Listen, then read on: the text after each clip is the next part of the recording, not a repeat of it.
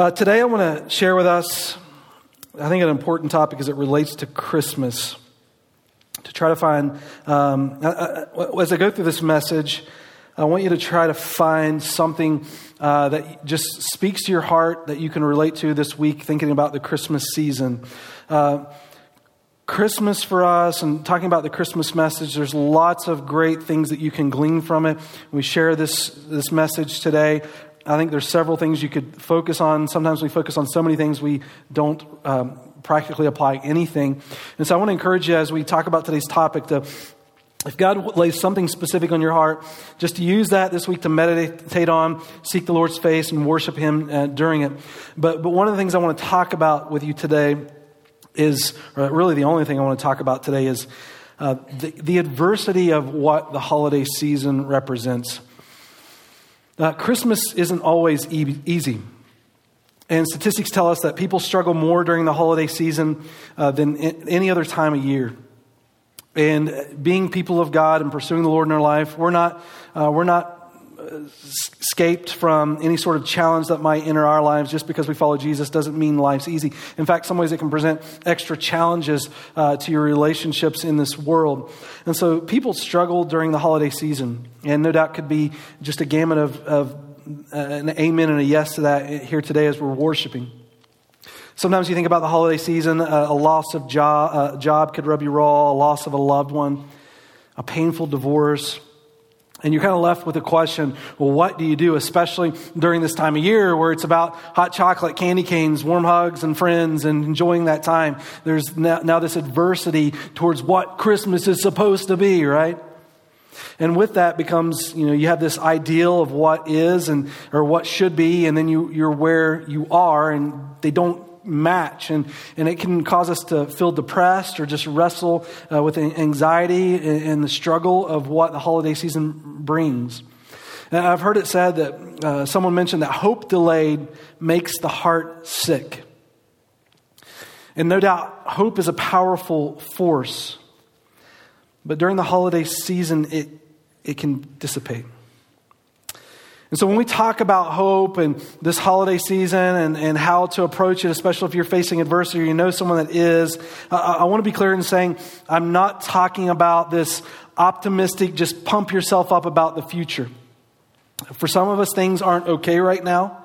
And, and I believe just to be trite about our struggles is not healthy. So, when I share about hope today, I'm not trying to sweep it under the rug and get us to pretend like it doesn't exist. Some of us may struggle with even may, possibly seasonal depression or, or low lying depression throughout our entire lives. And, and there are forms of Christianity, I uh, maybe I shouldn't call it Christianity, where people teach, you know, if you had enough faith, those types of things would, would go away. I don't think it's biblical. I don't think it's good. I don't think it's healthy. And I don't think it should be a pursuit of our lives. I, I don't want to be trite and talking about our, our struggles, but I, I really want to just process through uh, how we could deal with adversity, especially during the holiday season. And, and, one of the reasons I think it's important to do that. Um, most particularly now is because when you look at Christmas, and especially the first Christmas that was ever uh, celebrated, it wasn't easy. And circumstances were less than ideal. And if you play some of the thoughts of the Christmas story in your mind, it's easy to recognize that. You think about Mary was a middle-aged teenager engaged to a, a young man in, in, in, a similar age demographic. They had little money, resources. Joseph's now trying to figure out how to explain to parents, she really is a virgin, mom. Like how, how, how that's going to come across. Mary, nine months pregnant, traveling on the back of a donkey. Wise men having to come hundreds of miles on camel across desert to visit this Jesus. Mary gives birth in a manger among animals. She wraps Jesus in swaddling clothes. Some historians believe that the swaddling clothes were actually uh, utilized as burial cloth, meaning when, when people would go on journeys, they would often travel in caravans. And one of the things they would do is they would take strips of cloth and they would wrap it around their waist uh, like it was a belt. And if you ever went on a journey, especially during this time, it wasn't uncommon for someone just to kill over and die. And then you're left with the question okay, we left their family here and we're meeting their family there. What are we going to do in the meantime? And so they would take the swaddling cloth and wrap up the body as if to somewhat temporarily mummify it to get it to where it needs to go to be with loved ones to give it a proper burial. And so when you're looking at Jesus being wrapped, he's literally wrapped in his grave clothes. Herod tries to kill baby Jesus and winds up chasing the family away. Several kids under the age of two are slaughtered in, in, Herod's jealousy. Mary and Joseph are forced to, to flee to Egypt as refugees. And on top of it all, they're dealt the card of taking care of baby God. I think of all the responsibilities in life I might have. if there's one I don't want, like, uh, God, how about I'll be Uncle Joseph and, and, he go to my brother or something like that. But in, in this story, you, you, see Mary and Joseph, these young first child. I mean, you think about, man, my own kids, I don't feel like I'm always getting right. I don't want to mess up baby God, right? So, so Mary and Joseph, first kid out of the gate is Jesus. It kind of sets the unfair standard for the rest of the kids. Oh, Jesus always gets it perfect, doesn't it? But how, how do you deal with that? And when you think about their Christmas story, you think about about what we talk about as a Christmas story today, and you try to look back at that century, the first one that ever happened, it's like, how, how did we get here with these ideals when that is what it represented? But you know, reality, and I, I don't want to, I don't want to say other people's pain makes me happy, but I'm going to. No. When you find other people going through similar circumstances or just adversity, not only does your heart relate, but it brings you a little bit of hope. Like you're not the first person to ever encounter what you're going through, and you're not going to be the last. And, and, sometimes when we go through the struggles of our own life, we sort of feel that way, don't we, sometimes? You get isolated, you get depressed, you can sulk, you feel like you're on this island all to yourself. And then you look at this story of, of Mary and Joseph unfolding, and you, and you realize that adversity isn't uncommon. And in the midst of their struggle, they find hope. And today, that's exactly what I want to talk about as it relates to this Christmas story in, the life of Joseph and, and relate it to our own lives. I think a number of years here at ABC, we get to these, this Christmas season. We oftentimes do a series related to Christmas, sometimes a little longer than just two weeks. But uh, we've talked about every character, I think, as it relates to the Christmas story at one point or another. But the one that we haven't discussed is Joseph. And when you look at his life, Joseph was a, a carpenter, he was a blue collar kind of guy. We don't know a, a lot about him. Uh, most scholars will say that the reason we don't know a lot about him is because most likely Joseph died while Jesus was fairly young. When you read about the life uh, of Jesus, you see Mary popping in and out of the story and, and Jesus' brothers and sisters popping in and out of the story. Uh, but you don't see or hear about Joseph. I mean, you, you, get a story Jesus a little later on getting caught back at the temple teaching people, and Mary and Joseph have to journey on. But after his early years of life and into his teenage years, you don't hear anything. He sort of disappears from, from the gospel record.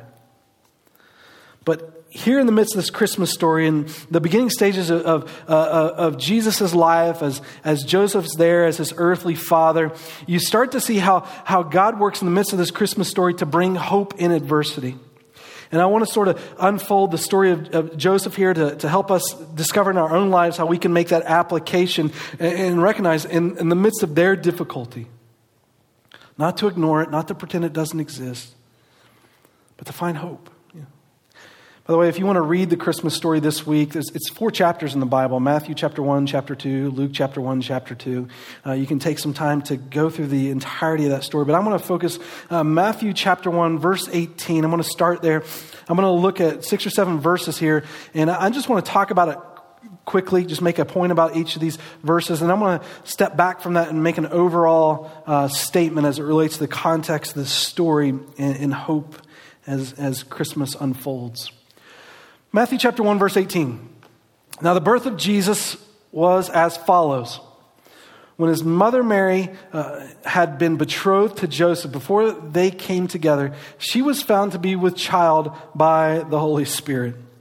I've already said, you know, what, what this story represents, but, but Joseph here, no doubt, is in, in shock mode, right?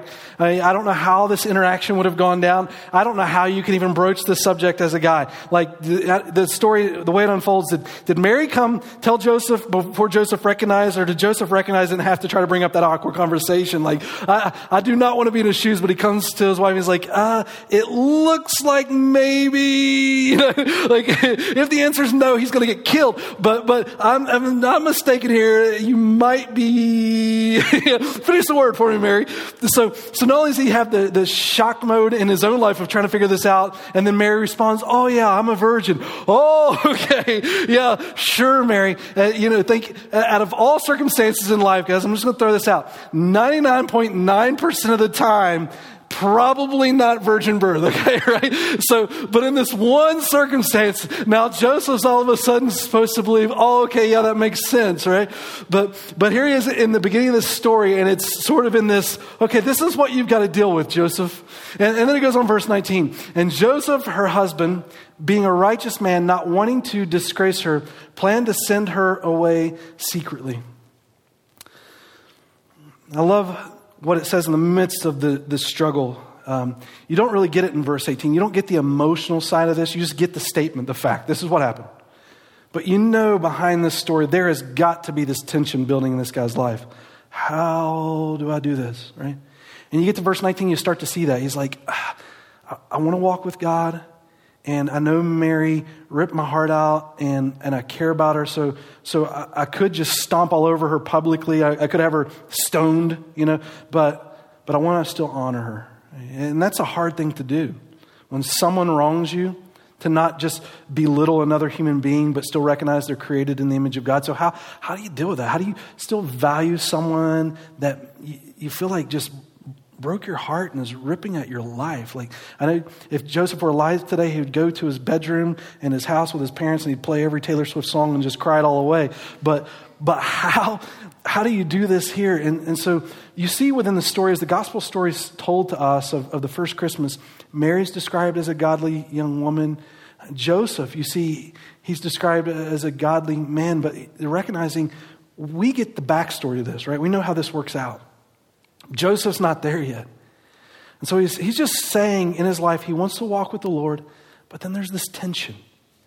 And he's just sort of leaving that tension there to try to figure out how, how to work through it, what's causing him uh, the pain in his life. And then he gets to, to verse 20.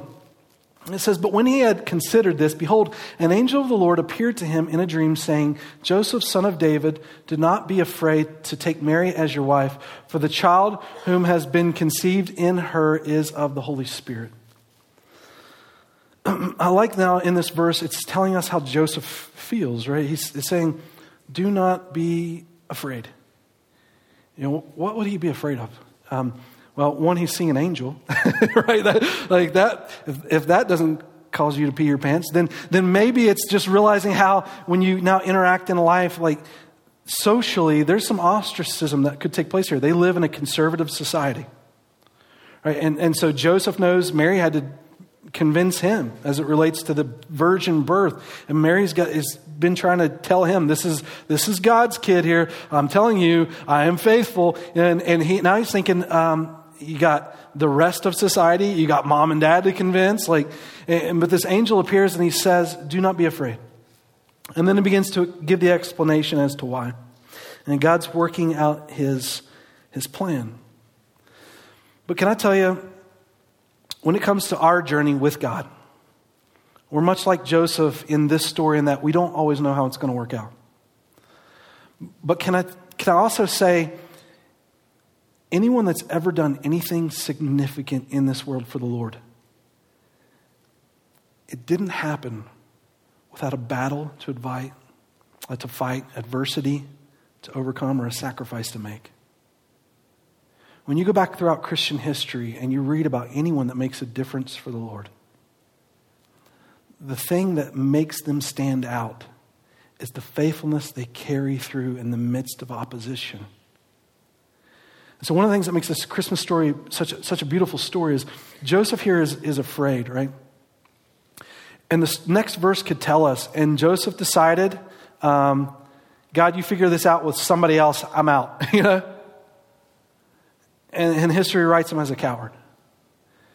And someone else inter- intervenes in, in Jesus' life, but that's not how the story goes.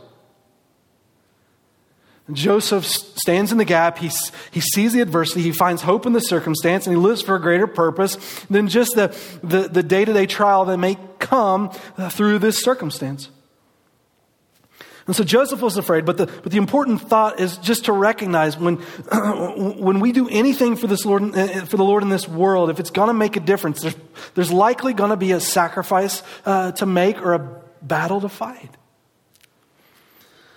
And, so in verse 21, it tells us why this is important. Joseph, don't be afraid. Uh, she's going to have a child, and, it's, it's of God. And, here's what's going to happen. This is why it's such a big deal. She'll bear a son, and you shall call his name Jesus, for he will save his people from their sins.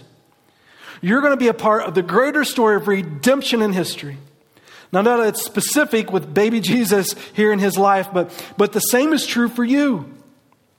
You're a part of God's story of redemption in history. And so, though, though the story might be told just a little bit different, the overarching story still rests in your life. And the significance of the story is now being told. You can be a part of this or not. But, but the statement of, of the angel here is to, to bring Joseph in, into this calling to recognize how significant this moment is that Jesus came to save. Now, now, the greater context of the Christmas story is this salvation. Now, it begs the question from what? Right? And why does Jesus wear, wear that label, Savior? Can I tell you I, don't, I don't think within our lives we, we in, in Christianity today, we just don't place enough emphasis in exactly what that word means. It's not sort of this kind of salvation that he brings, of which all religions in the world might possibly create that sort of salvation. Uh, when it comes to Christianity, Christianity is the most inclusive and exclusive uh, belief system, I think, in the world. It's in, inclusive in the sense that God gives the invitation to you to embrace Him. It's exclusive in the sense that Jesus says, I am the way, the truth, and the life. No one comes to the Father but by me. Narrow is the gate. So Jesus is saying, if you want to experience eternity with God, it's Him. That's it. And if you want to experience an eternity with God, don't embrace Him, and that's it. And so that means this word of salvation is very drastic. And so when you think about the Christmas story as it's been told to us, and maybe you look at that story and you think, why would God choose such humble circumstances? If I'm taking care of baby Jesus and I'm Joseph, I'm like, I'd be telling God, God, I don't have that kind of money, right? I mean, he needs gold floors and pearly walls, and that is not me. I am a carpenter with two bucks to my name because I'm just getting married for the first time, right? This is not, this is not the, to, to impress, but what Jesus is demonstrating in his life is the need for us to be served. And he's taking up the lowliest position, being born in a manger, for us to recognize just how drastic of salvation he's bringing into our lives. You will not grab a hold of Jesus without recognizing how much you are in need of Jesus. And if he just becomes something in the melting pot of religion to you, then there's no value in him. And honestly, there's no point in Jesus. Why would Jesus come to earth to die on the cross? Why would God do that? Unless there were a drastic need. We need rescued, right? We need salvation.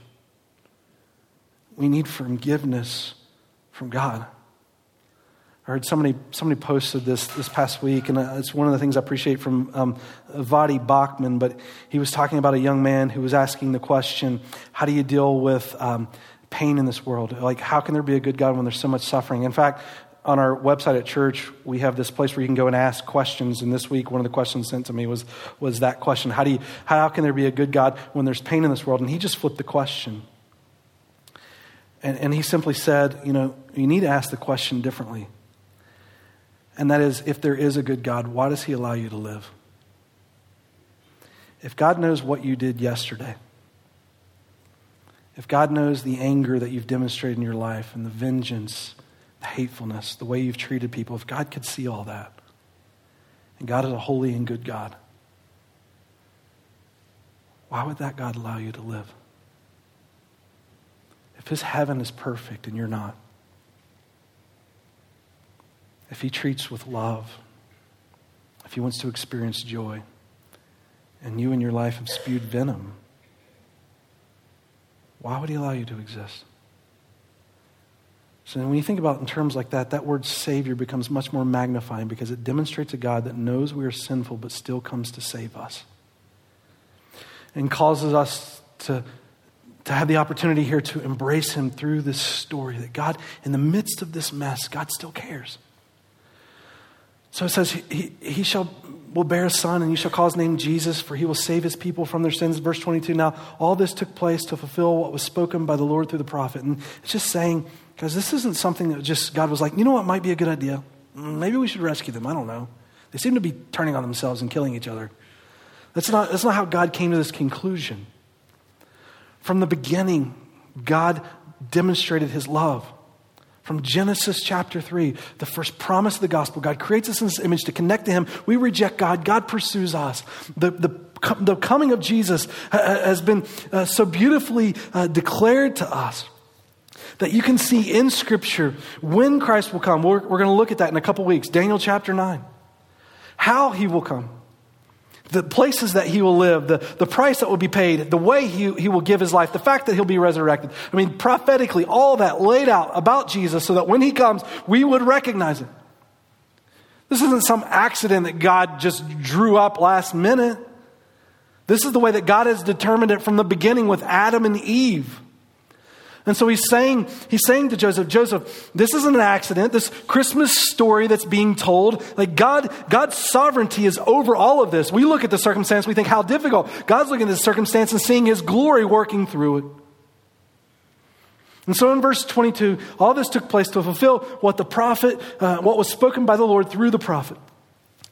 And then in verse 23, he tells us what this particular prophet he wants to identify says, because it relates to Joseph very much so.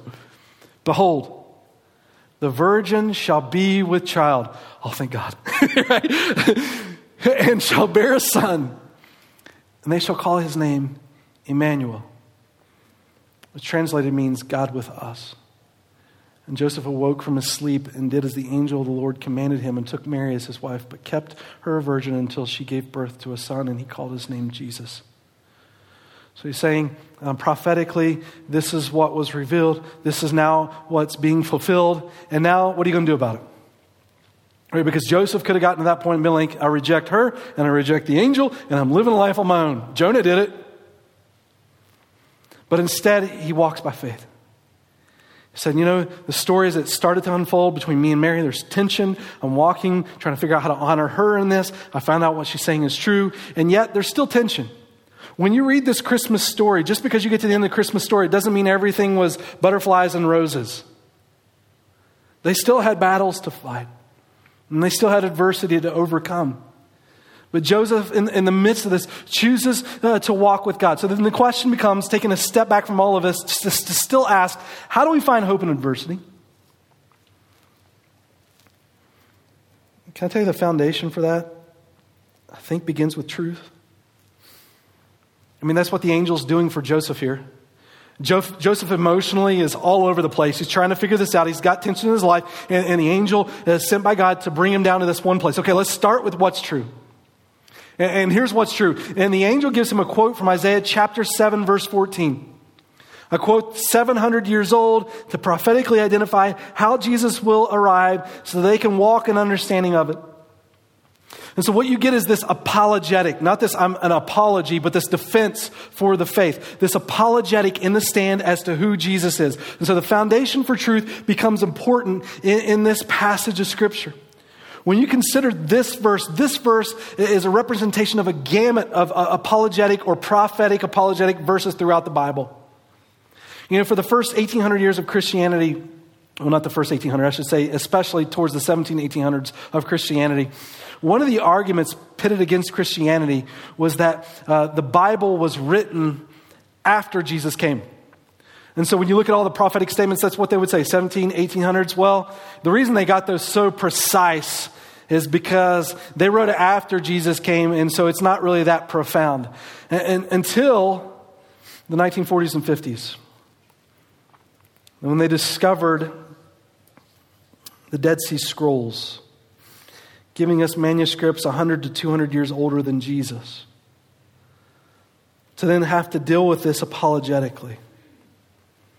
How could the Bible so precisely predict the coming of Christ? Unless by divine hand, I, I think even as an unbeliever, uh, when you look at the Bible and you deal with it with intellectual honesty, you have to wrestle with this. Because what the Bible is doing is giving you a truth to stand on for your life. And this isn't something, if you're being, if you're being intellectually honest, you cannot just sweep under the rug. This is just one of many statements, but when it comes to Jesus and the way he comes to this world and how it's prophetically revealed in Scripture, and you have Scripture hundreds of years older than Jesus describing the very way Christ would die before that mode of death even existed, that form of torture even existed. How do you deal with that? And even think as a young man trying to wrestle with those thoughts. Being in my late teens, early 20s, couldn't refute what I was discovering. When it comes to adversity, you have to find a truth to stand on. Uh, I don't think this is this is unique or, or something that we do just exclusively, meaning when it comes to apologetics, apologetics are great um, because it helps us intellectually wrestle, but there's still a heart issue going on. Now, you look at the story of Joseph as it's told here, he's told intellectually by, by a messenger from God, right? But it doesn't necessitate that he's going to walk then in that belief. Same's true for us. Like we can share all the apologetics to someone in the world about the truth of who God is, but that still doesn't address the heart. It still doesn't, it may pave the way for the heart to see and understanding you're not throwing your mind away by walking with Christ in this world. In fact, you might be walking in the most intellectual way, I believe, because God created your mind to begin with, and God wants you to exercise that. But your heart still has to determine what's going to lead your life. And so when you look at the, this story, uh, you know, I've said to us before, those that come to know Christ, 95% of those that come to know Christ do so because of a friend. A close friend sharing their story with them, right? When you see the story of, of Joseph unfolding, I think it's worth just recognizing because he dealt with this tension in the beginning of, of his story in verses 18 and 19 that he's not doing this on his own. You know, an angel appears, but at the same time, he's, he's been living his life walking with Mary. And, and we've seen the way the Bible's described her. He, he knows she's a lady of, of integrity, and yet she's trying to get him to con, convince that she's a virgin, and, and, and she, he, he knows that she's, she honors God with her, her life. And so, dealing with that struggle, trying to figure out still how to honor her because she's lived with integrity, how, do, how does he do that? And now that he's had the angel deliver that, he still gets to now walk with her in this tension that this circumstance has created. Yes, it brings God into this world, but it's not to ignore the battle that they're going to be facing together. I think the, the reality is we need a truth to stand on. Apologetics help with that, but we also need someone to stand with. And here as the story unfolds, it's not one person isolated to themselves, but it's Mary and Joseph on this journey together. And what you see is God supernaturally intervenes to bring others around them the wise men, the shepherds. And so when it comes to handling adversity in our lives and trying to find hope in the midst of struggle, it's truth to stand on and someone to stand with. I think of my own journey as a Christian, how those worlds collided. Like when I, when, I, when I realized there was probably more to life than just myself, though I enjoyed living for myself, interacting with a, a Christian and challenging them in their faith. And one of the things that they introduced me to early on in, my questions was a book written by uh, a man named Josh McDowell. He wrote this book called Evidence That Demands a Verdict. But you know, one of the things that attracted me to that book was Josh's story. He's still alive today. I'd call him at least one of the modern day heroes of the Christian faith because of, of just how that book he wrote has made an impact around the world. It's translated in over 40, some 40 plus languages. But it's, it's written like an encyclopedia, and all it does is go back in Christian history and it documents, documents the validity of Christianity. outside of Christianity, historical resources you can find in Christianity and outside of Christianity uh, to validate the story of Jesus. But what's, what's unique about this book is that Josh McDowell was not raised in a Christian home. In fact, when he shares his story, um, he, he says that he was raped as a young man from the ages of 6 to 13 by an older man.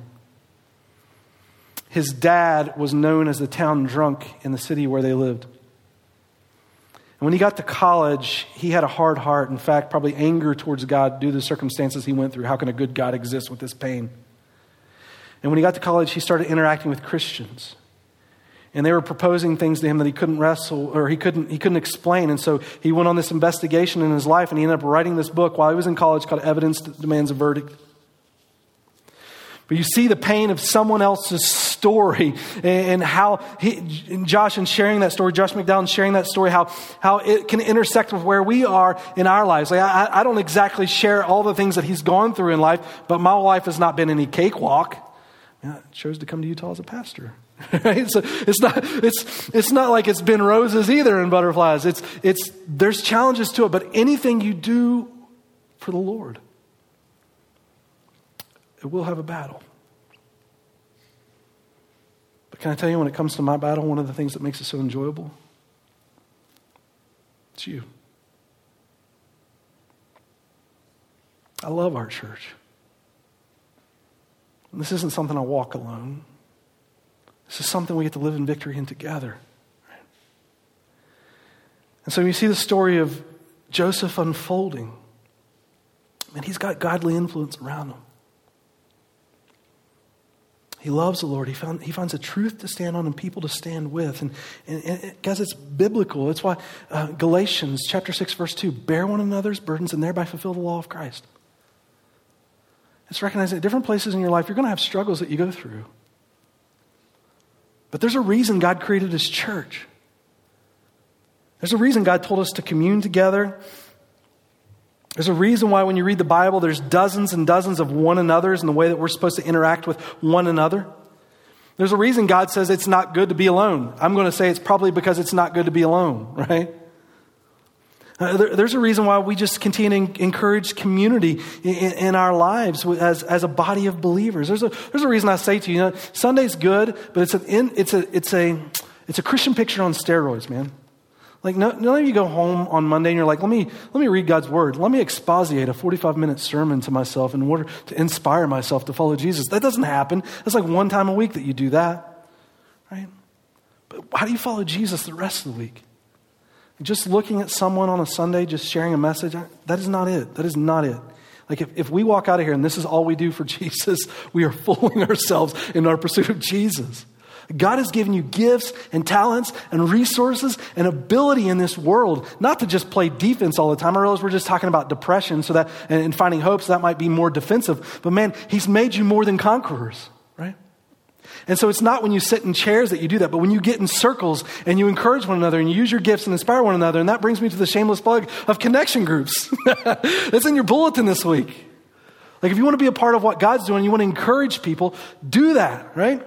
There's places to sign up, which, by the way, I need to tell you, the Bruce's Connection Group are not in here. It's because they're full. That's it. It's not because they're not having it. So if you're in the Bruce's Connection Group, um, you're still meeting, okay? So, and, and, and I want to tell you, sometimes you're going to get in groups and you might be like, these people are too weird for me. Or they may be like, they're too weird for us. But if you feel that, if you get that vibe, don't worry, you're not tied down to any group. Just find a community. Hey, look, if you've moved to Utah and this is a new place for you, it is not good to be alone. Bible tells us that. Community is important. You may have moved here and you have no family around you. I think what's important for your success as a human being in this world is to create a tribe, create a family, find a place to connect with, to encourage and inspire one another in God. You were made for that. Nowhere in scriptures that talk about Christianity lived as an isolation to yourself but to recognize God's doing something beautiful in you and to share that story, even in the struggles. Man, even in the struggles, God can do something in that. I would even say, maybe most especially in the struggles. As a pastor, I've had opportunities, and uh, more this time of year than any time of year. I feel like I've been to the hospital a ridiculous amount. Not that if you're in the hospital, I'll visit you, but I'm just at this time of year where I'm like making all these hospital visits. I'm like saying to myself, God, can we like do this in like June or like April? I mean, this is the holiday season. Give them a break. Give, you know, we need the holiday season, and then bad stuff can happen at all the other times of year. But can I tell you, the people that tend to do better in hardship and handle adversity are the ones that have taken the time to invest in relationships and have a support system around them. Now, I'm not telling you to go make friends with everybody in the world. That is impossible. Impossible to do that. Um, in fact, I don't even think it's healthy. I mean, let's just let's be honest for a minute. How many Facebook friends you got, and how many of them would you really call your friend?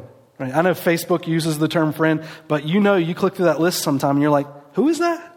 How do I know them? That's my friend, right? Like that's it's not. It is. It's not about making tons and tons of friends. All I'm saying is make some friends. I mean, we have two services. Who goes to the first service? I don't know. I've never been to first service. That's uh, so. It, in that, it becomes impossible. Alpine Bible Church. It is impossible to know everybody, right? But you can know somebody, and you can make a difference. Proverbs: A man of too many friends comes to ruin. There is a friend who sticks closer than a brother, or in, if you're a lady, a sister. Right? You need those people. When you get in the trench and you have to fight a battle, who's the first person you call? Are they going to let you sulk in the depression and leave you there? I'm going to point you to hope. How do you do it? I think you find a truth to stand on, you find someone to stand with. If you haven't caught it so far, what I'm saying is this truth and love are two of the most important pillars of the human life. Now, when you look at the story of Joseph, I think his, just his story and sharing it with us, it, it teaches us a little bit about adversity. Let me just go back to it for a moment.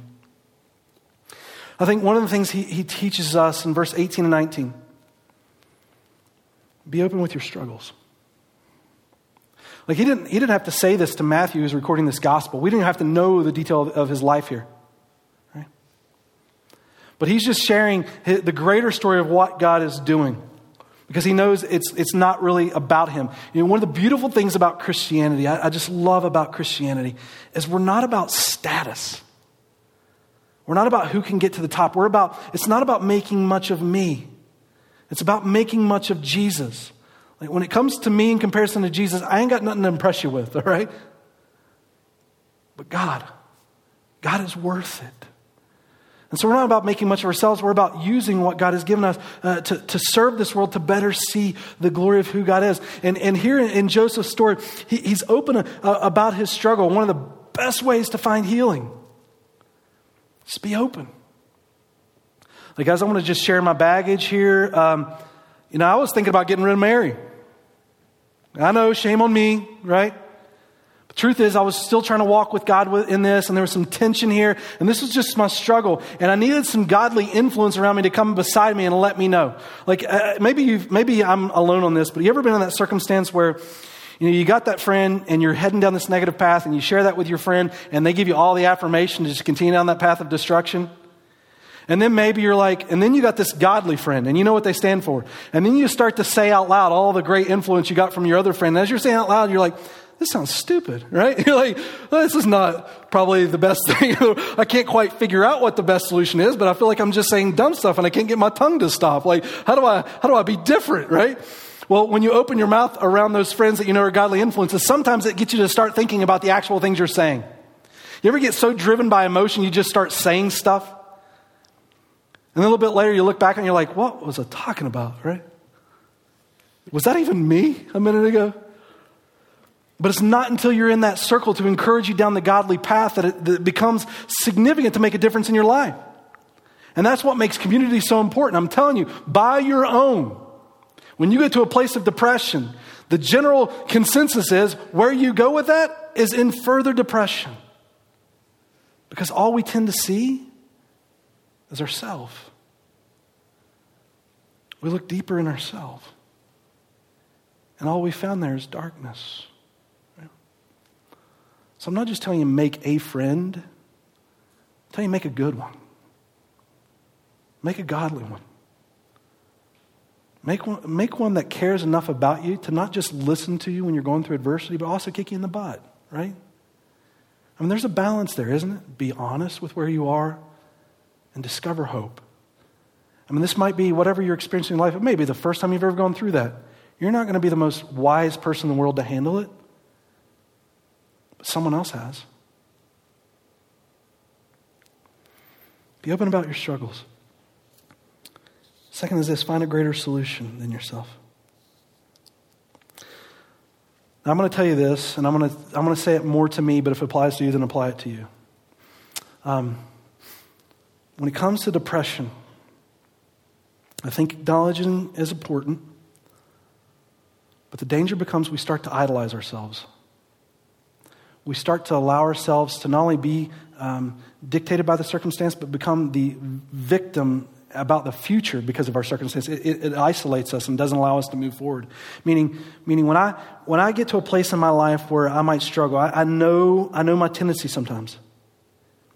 It's to sulk, and it's to look deeper within me and think, woe is me, and, and start, to, uh, start to struggle within myself because I think I am the most important thing in the world, and therefore everything should be about me. And so, because I'm the only one interested in me, because I'm on this island of depression about myself, I just go deeper in me. And the reality is, though my pain may have been real, I start to even idolize me in my depression and make it all about me. Now, when you look at the gospel story here in the first Christmas unfolding, it's not saying that Mary and Joseph had it easy, and if, if they walked a little better in life, everything would go well. I'm not saying just because we walk with God in our lives that we're not going to continue to maybe battle low lying depression forever. All we're talking about is setting up the right scenario for us to walk in it in a healthy way and for God to use that to encourage others in the circumstance. And so I think it's important to look to a greater solution outside of yourself and just to ask yourself, just be honest. Am I worshiping me in this? I mean, one of the healthy things for me, even talking about struggles, when I start to read, I complain about my life, oh, woe is me. And I start to read about what Mary and Joseph did, I'm like, what am I doing? What am I doing? like, some of the stuff I'm going through, yeah, it may not be easy. But Mary and, Mary and Joseph found a way to find hope. You know, so how can I how can I look outside of myself in this circumstance? So be open to your struggle find a solution outside of yourself. Ne- next is this: recognize that adversity can hold a godly experience and reward. And I said to this, this to you already, but anything worth doing for God, anything that's going to make a lasting impact for the Lord, it's going to have a battle or it's going to have a sacrifice. But recognize that adversity can hold a godly experience and reward. Now, as Americans, we tend to shy away from adversity because we like comfort, pleasure, and luxury. That is the American dream, right? And, and when you come to Christ, you can sort of take this American ideal and put it in, into Christianity and, and sort of seek this, this form of Christianity out where it's all, it's all about just taking the easy street. But God doesn't necessarily call us to the easy street. And when we shy away from the adversity, we're also moving away from the godly experience and reward that the Lord might want to bring into our lives through it. God, I'm just going to sit on my hands and immobilize the rest of my life. Or, God, I'm going to discover you in these moments. Now, the story of the Apostle Paul in 2 Corinthians 12 9, he says that I prayed to the Lord three times to take away the thorn in the flesh. But God shows up and says, No, my grace is sufficient for you, for his strength is made perfect in my weakness. And what God is saying there is look, I'm not always going to give you, uh, like today, I'm not going to give you the strength for tomorrow. I'm going to give you the strength for tomorrow, tomorrow. Right? In your weakness, my strength's made perfect. You ever look at someone in life and you're like, how, how could they do that? Like, if that were me in that situation, I feel like I would melt into a puddle of nothingness on the ground. How do they have strength? I think a part of that is it's the grace of God. I think God meets us there. I think we're afraid to necessarily move in it because we might lack the faith. But I think God meets us there. I'm not calling it easy. But I think he promised that. And, and one of the ways I know it is because what's said at the very end of this passage, right? Well, let me, oh, don't have it. Verse 23,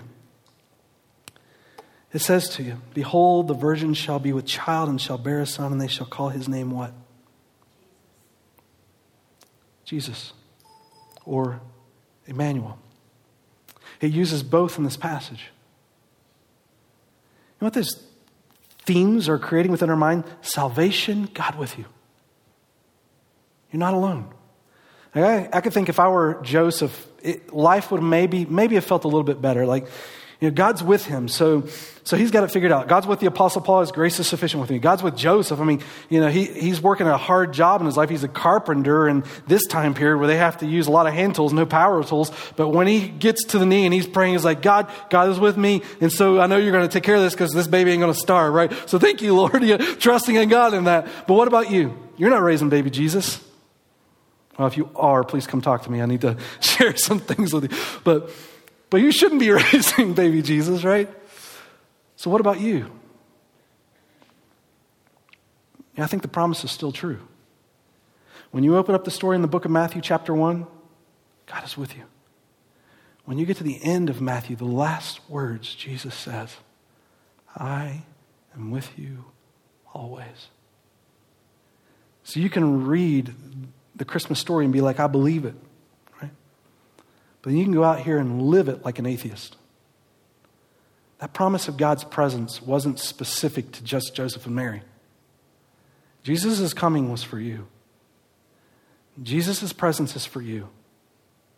It's all about His grace, lavishing His love when we were in sin for you. So we talk about finding um, godly experience and reward in the midst of adversity. How could I even claim such a promise? Emmanuel. God is with you. Um, one of my favorite figures in the history of Christianity is Charles Spurgeon. So much so that I probably said his name so much that some of you roll your eyes as soon as I say it. But Charles Spurgeon, I'll say it again. Um, but one of the things I love about Charles Spurgeon, he was a pastor in London, but he, he ministered with transparency. He was authentic when he spoke. I don't think he was about just impressing people. I think he was earnestly seeking God in everything that he stated because, or I shouldn't say everything, but hopefully everything that he stated.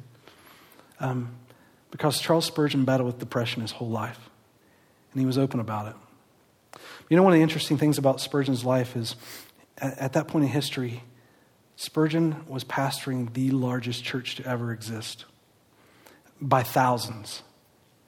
In fact, when, when church would meet there on Sunday, whatever Spurgeon said, that's what the newspapers wrote on Monday to Saturday. I mean, he was under heavy scrutiny, no doubt, probably added to his, his depression. Um, Spurgeon was candid. I also think that was probably the very reason for which the church was so large. Because if we pull back the curtains on our lives, a lot of us have struggles. Struggles that we haven't even shared with other people. Battles that we're facing alone. But you know, one of the things I loved about Spurgeon, uh, and one of the reasons I think that made him so successful as well, was um, Spurgeon said early on in his life, he tried to fight against the depression.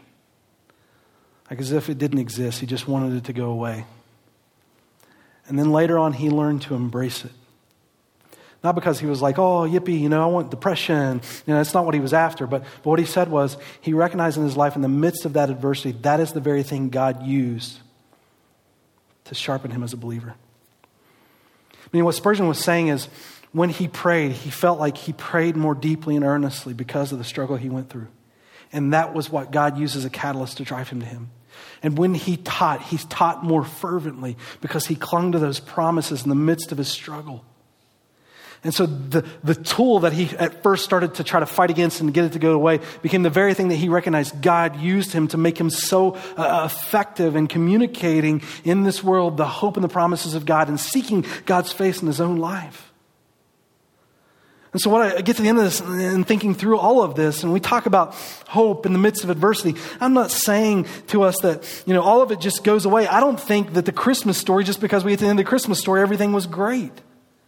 I mean, Mary gets told just a little bit later when they take Jesus to the temple that her own heart's going to be ripped out by the death of Christ.